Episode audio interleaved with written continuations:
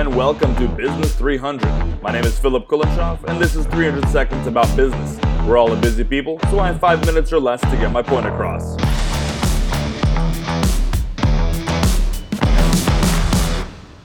If five minutes is all you have, you're in luck, because that's all I got too.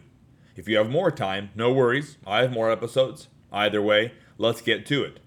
Because people are different. People have different temperaments and paradigms.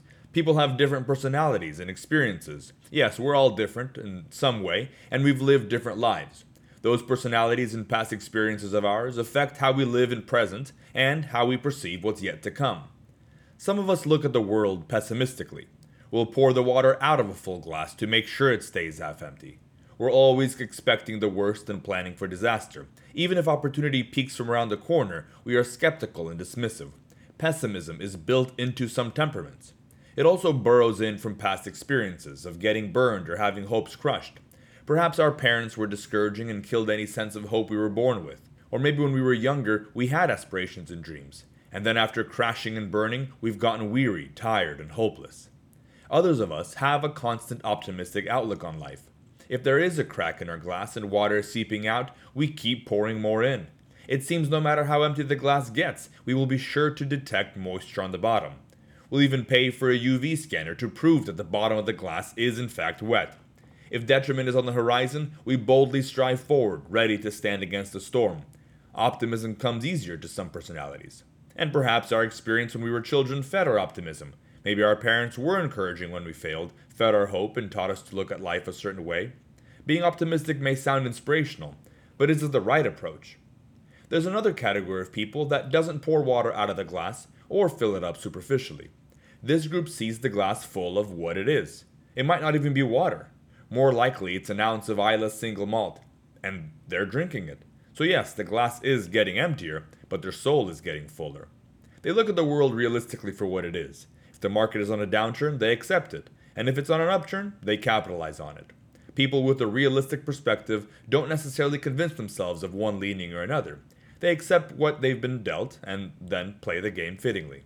As a business owner, you too are operating out of a certain outlook and perspective. You, of course, have to be attentive to your context and accept where you are. There's no use fighting against it one way or another. You must be observant of your external surroundings, national and local politics, the economy, the market, and any other external factors that may have an impact on your business.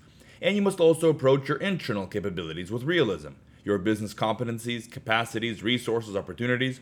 A high sense of realism is essential to the success of any endeavor, especially a business.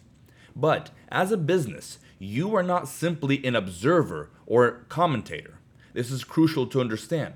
The business owner may be put in a position to pivot based on circumstances, and a good business owner does so timely. But a business owner is a player affecting those outcomes.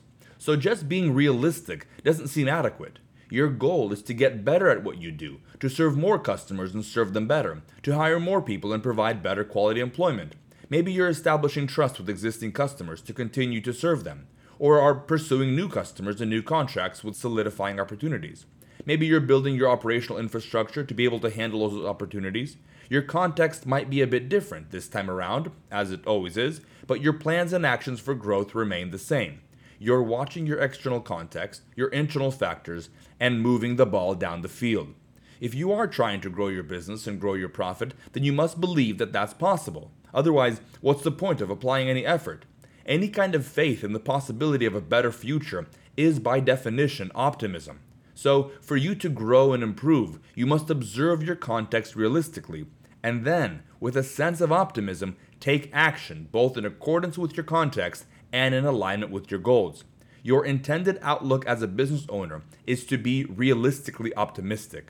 So, pour yourself a glass of single malt and enjoy it slowly, because you're a realistic optimist. You are where you are, and you're going where you're going.